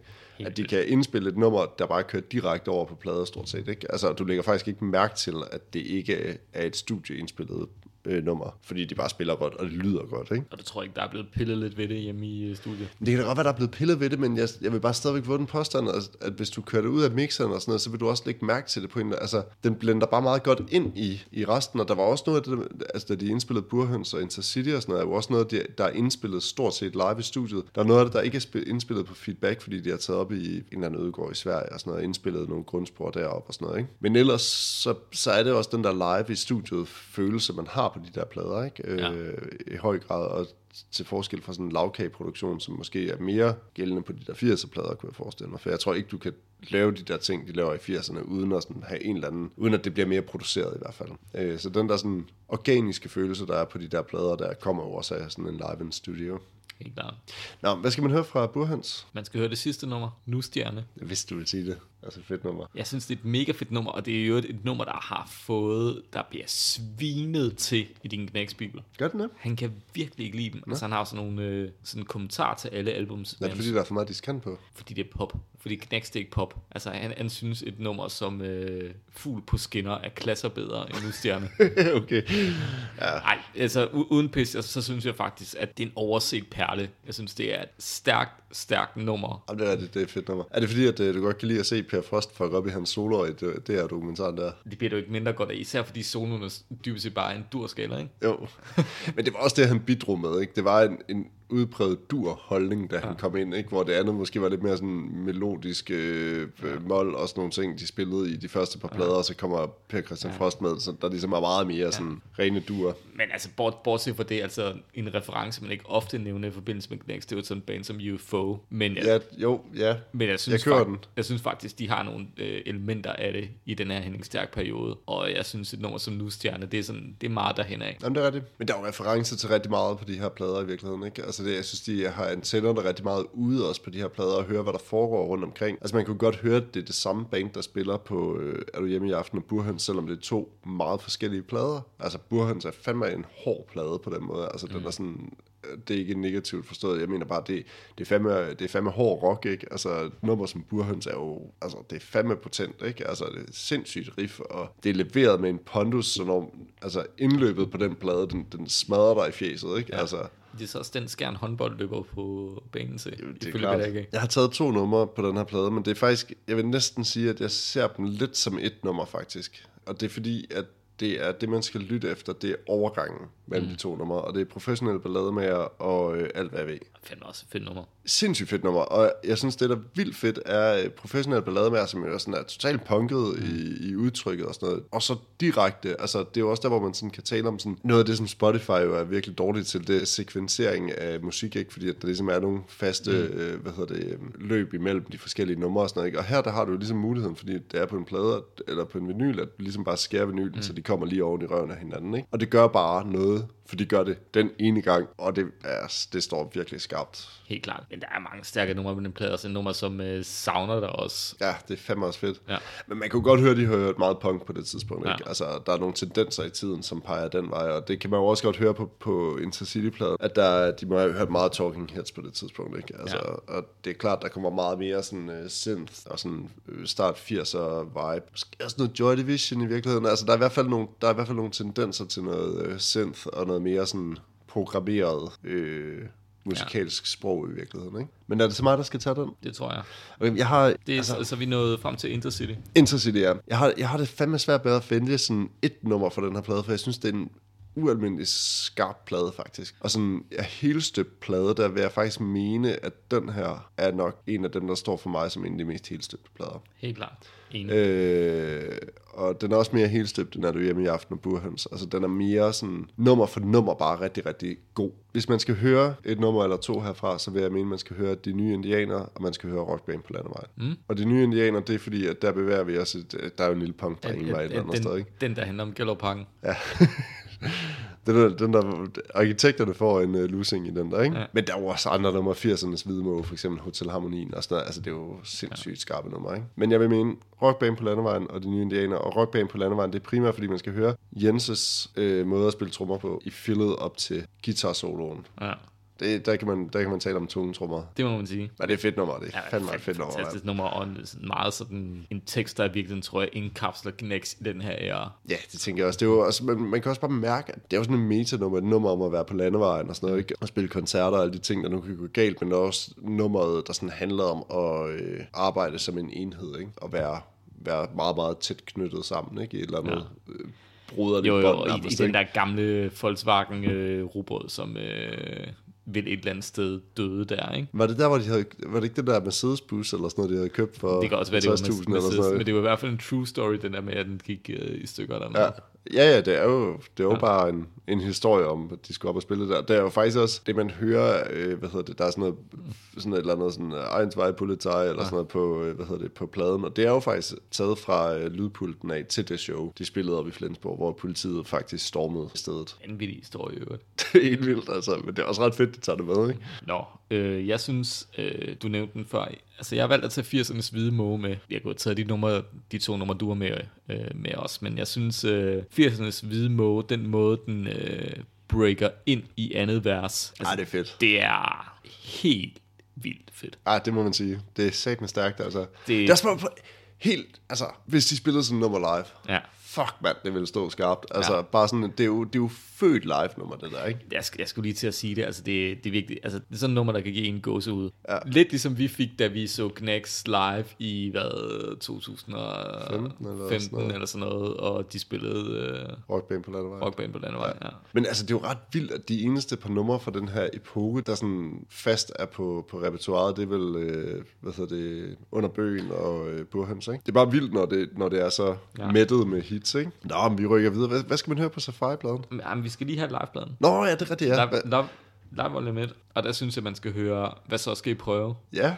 Fordi at øh, det er sådan det, det andet store Pink Floyd Gnax nummer, Jamen, det er de lavede. Musikken og sangen er virkelig ret ligegyldig, men sådan guitar-spillet er i sig selv en oplevelse værd. Og det er måske her, man skal sige noget om, om uh, live volume pladen Jeg tror, du var inde på det før, det er Peter ikke sagde, at de egentlig var imod at udgive en live-plade, fordi det der med, at man kan uh, forsøge at genskabe live-oplevelsen af Knacks, det er, det mente han i bund og grund var forkert, så derfor den live-plade, der er jo virkelig meget få studietracks, altså normale studietracks, men der er et nummer for Peter Ikke soloplade, og der er nogle engelske numre, nogle nye numre osv. Og det er egentlig ret fedt. Har du en, øh, en sang, man skal høre derfra? Ja, det har jeg, øh, og jeg ved sgu ikke, altså jeg, jeg synes, den her plade, den er fucking fed, og det er jo også, der er jo selvfølgelig genganger også, når man fra deres studieplader også, men, men der er jo også numre igen, som, som overhovedet ikke er spillet øh, på studieplader, hvilket jeg også synes er ret fedt. Prøv at tænke på at stå live og se Knacks, og så spiller de ikke engang de numre, der er på de, de plader, du kender. Altså, det, det, det er et vildt ja. statement. Altså, I, det er i det. øvrigt er den jo optaget i øh, Stakland.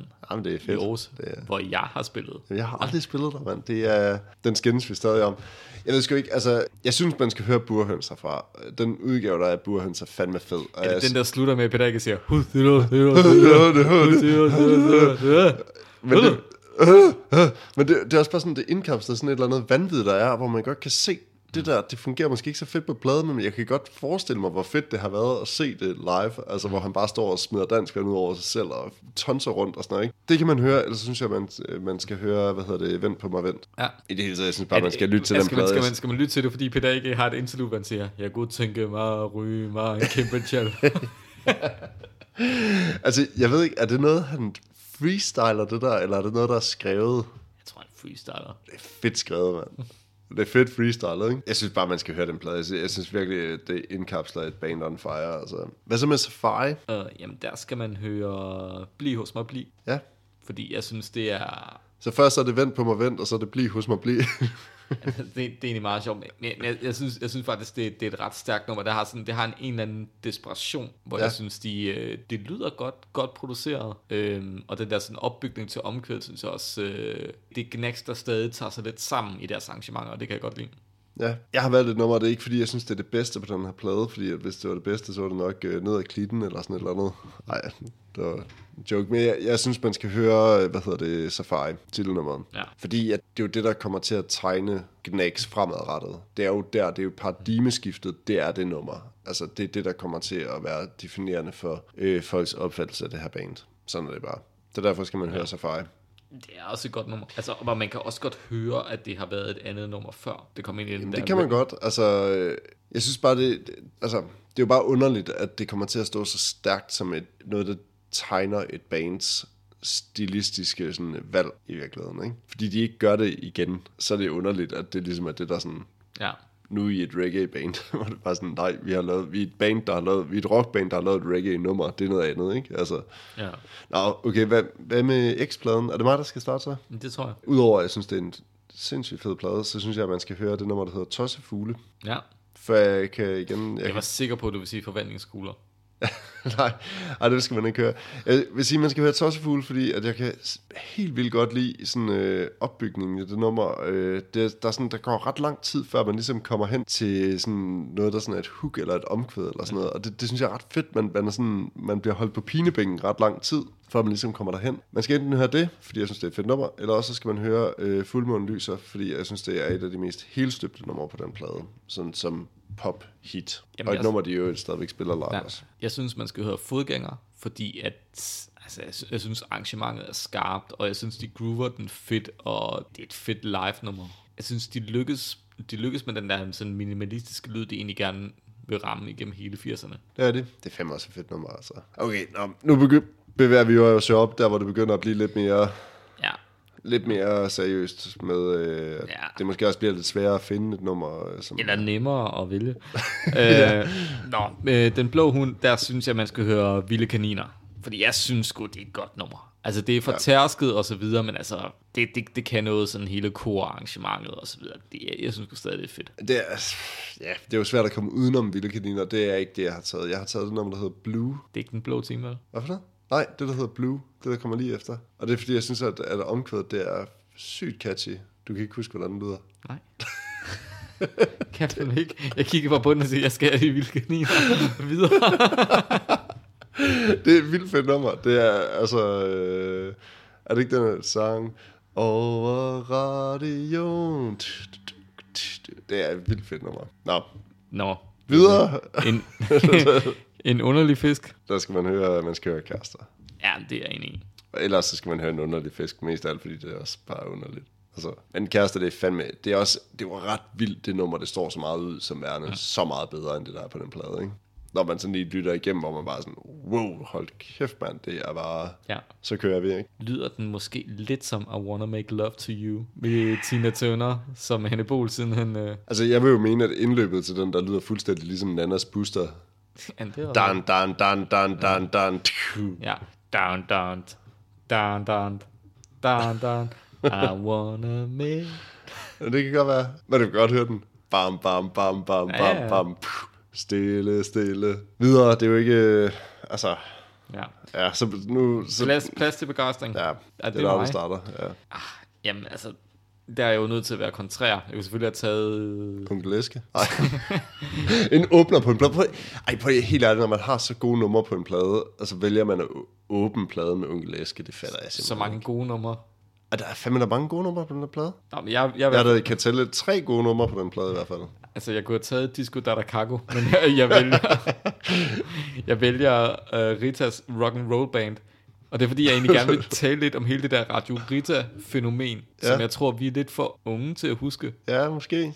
Men i virkeligheden var det jo lidt uh, DR, uh, der skabte sådan en uh, Kirsten Birgit-figur, før Kirsten Birgit i 80'erne. Sådan en fake radiostation bygget op omkring Rita, sådan en uh, afdanket radioprofil. Og så lavede man noget satire omkring det, og så fik man alle mulige store danske navne og bands til at lave sange om hende. Altså Thomas Helmi har lavet en, Kim Larsen. Rita, du er dejlig.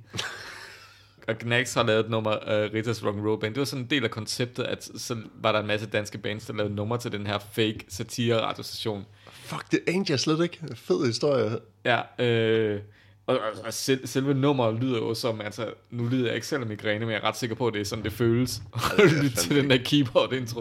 Ej, det er ikke godt. Altså, selve teksten er jo sådan et øh, rockband på landevejen over sig, der handler om, at de tager rundt og turnerer i Danmark og stiller op for at spille for, for Rita. Men det er den der kuriositet med, at DR kunne lave et satirekoncept, der har affødt en masse sange udgivet på plader af danske kunstnere, og som Hans Otto Bisgaard, der var en del af Radio Rita, siden han har sagt, så er det ret paradoxalt, at man dengang i 80'erne i Monopolets velmagtsdage gjorde et stort nummer ud af at lave et satireprogram med bevidst sådan skramlet lyd, der skulle minde om lokal radio, når lyden i sagens natur var noget af det bedste i verden. Der kom ud i æderen for DR. Og, og det er endnu mere paradoxalt, når man tænker på, at dem, der de stakler, der arbejder på DR i dag, s- slaver for en eller anden en måneds freelance kontrakt, de bare bliver hamret igennem og slet ikke har mulighed for at levere det samme lydbillede. Ja. Det, var, det var en lille sidespor. Ja, nå, men altså, øh, jeg vil sige, man kan jo gå to veje, hvis man skal vælge en, en sang på, øh, eller to på, på plads til begejstring. Man kan jo gå Ritas Rock and Roll og Onkel Eskevejen, Disco, eller, øh, Disco Dada Kako og sådan noget.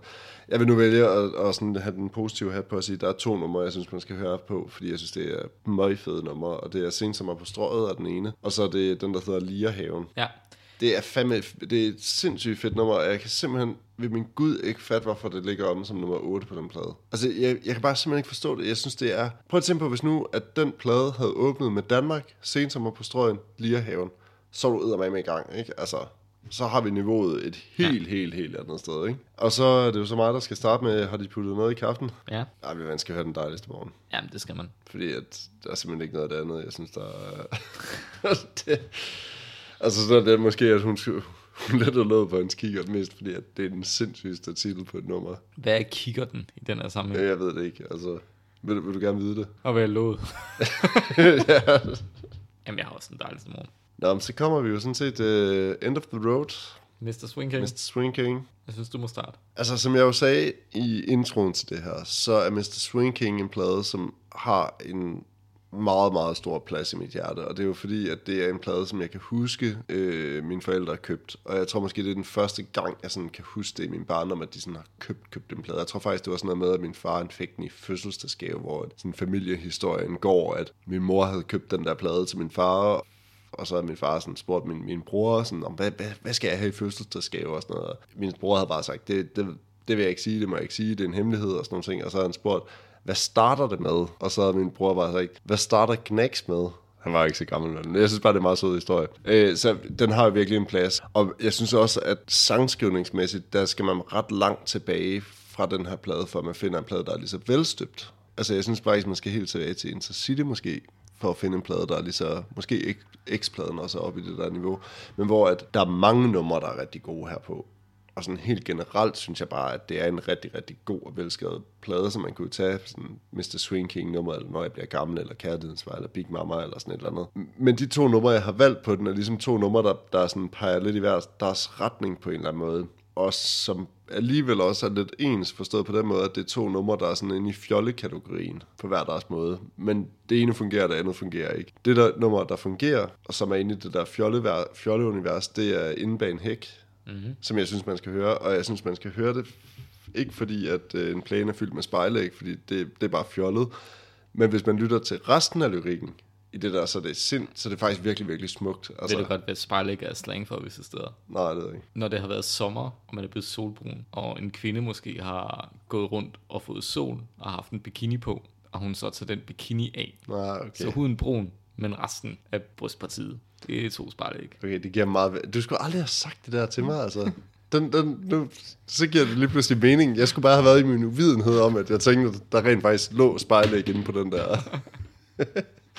ja, under alle omstændigheder, jeg vil mene, at det nummer faktisk er rigtig flot. Og jeg synes, at det er et meget klogt arrangement. Hvis man hører på det, så starter det starter de i G, og så går det til en E-dur, hvilket er sådan en, det er sådan en lille ting, men det fungerer bare meget, meget, det er meget, meget effektivt redskab, når man skriver sange. Det er ligesom, hvis det skulle have været sådan efter bogen, så ville man have gået fra en G til en E-mol, for eksempel, ikke? men han går til en E-dur, og det gør bare, at den løfter sig op på en lidt anden måde, som gør, at nummeret bliver bare mere sådan, det bliver mere specielt at lytte til på en eller anden måde. Øh, på den, forstået på den gode måde. Og øh, så skal man høre i den anden grøft, hvor man godt kan høre, hvorfor at Gnags er på anklagebænken i dag, Øh, og så skal man høre dansende blå linealer. Fordi at det er alt, hvad der kommer til at gå galt for Knacks, det er, at de kan slippe afsted med at lave sådan et nummer. Altså, jeg synes jo, det nummer, man skal høre fra Mr. Swing King, det er dansende blå linealer. og det er fordi, at man bliver rykket rundt i det nummer. Du hører introen.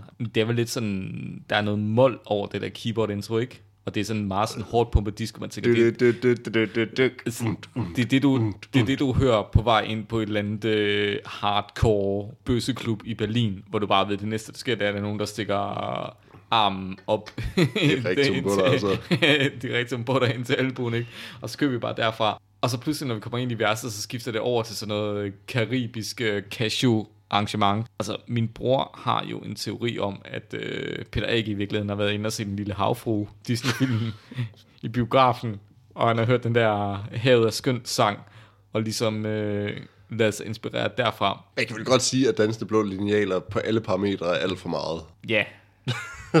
men, men det er vel også... Kan du huske de der palmer, der sådan, altså øh, de der LED-palmer inde, ja. når man ser live shows ja. med, med Knacks nu her, hvor det, at det er bare sådan 10.000 farver LED-palmer og sådan noget, der ja. vælter rundt på Men der er også de der linjer med, det er godt at danse, siger han på sin recept. Altså der ligger, der ligger også en eller anden dyster dyster film med sådan en eller anden totalt deprimeret type, der kommer ind, og så ordinerer lægen bare, du skal danse blå linealer. Ja, og så kommer man jo til at tænke på, Dr. Livingstone, tror du rent faktisk sådan tænkte på, da han sad nede mutters alene, at det faktisk var bare det, han skulle. Han skulle bare danse til knæks. Ja, piger, der lokker og lover med hestehælerne. Ja, det kan jeg jo godt lide, det, det, form, det sprog. Det, jeg synes, det fungerer. Det er okay. Men Dr. Levende Sten, altså...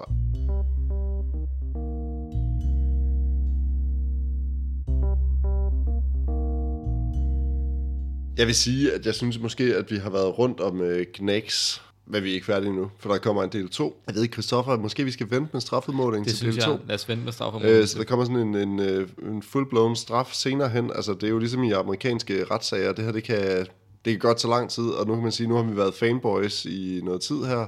Til gengæld så håber vi jo, at du er blevet lidt klogere på Knacks, eller har kunne tage noget med, eller gået hjem og lyttet til nogle af de numre, vi har på vores øh, favoritliste. Og så øh, høres vi ved til Knacks op igennem 90'erne, som starter med Lygtemandens sang, og derfra kan man vel godt sige, at altså går det kun én vej i Knacks-universet derfra. Det må man sige. Der er ikke mange lygter, der hvor vi ender. Nej, det er der godt nok ikke. Men øh, alt det kommer senere.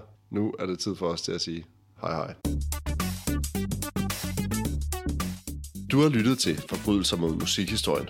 Du finder os på Spotify, eller i iTunes, eller på Facebook, hvor du passende kan gå ind og like os, give os ret, eller belære os om alt det, vi simpelthen ikke har forstået.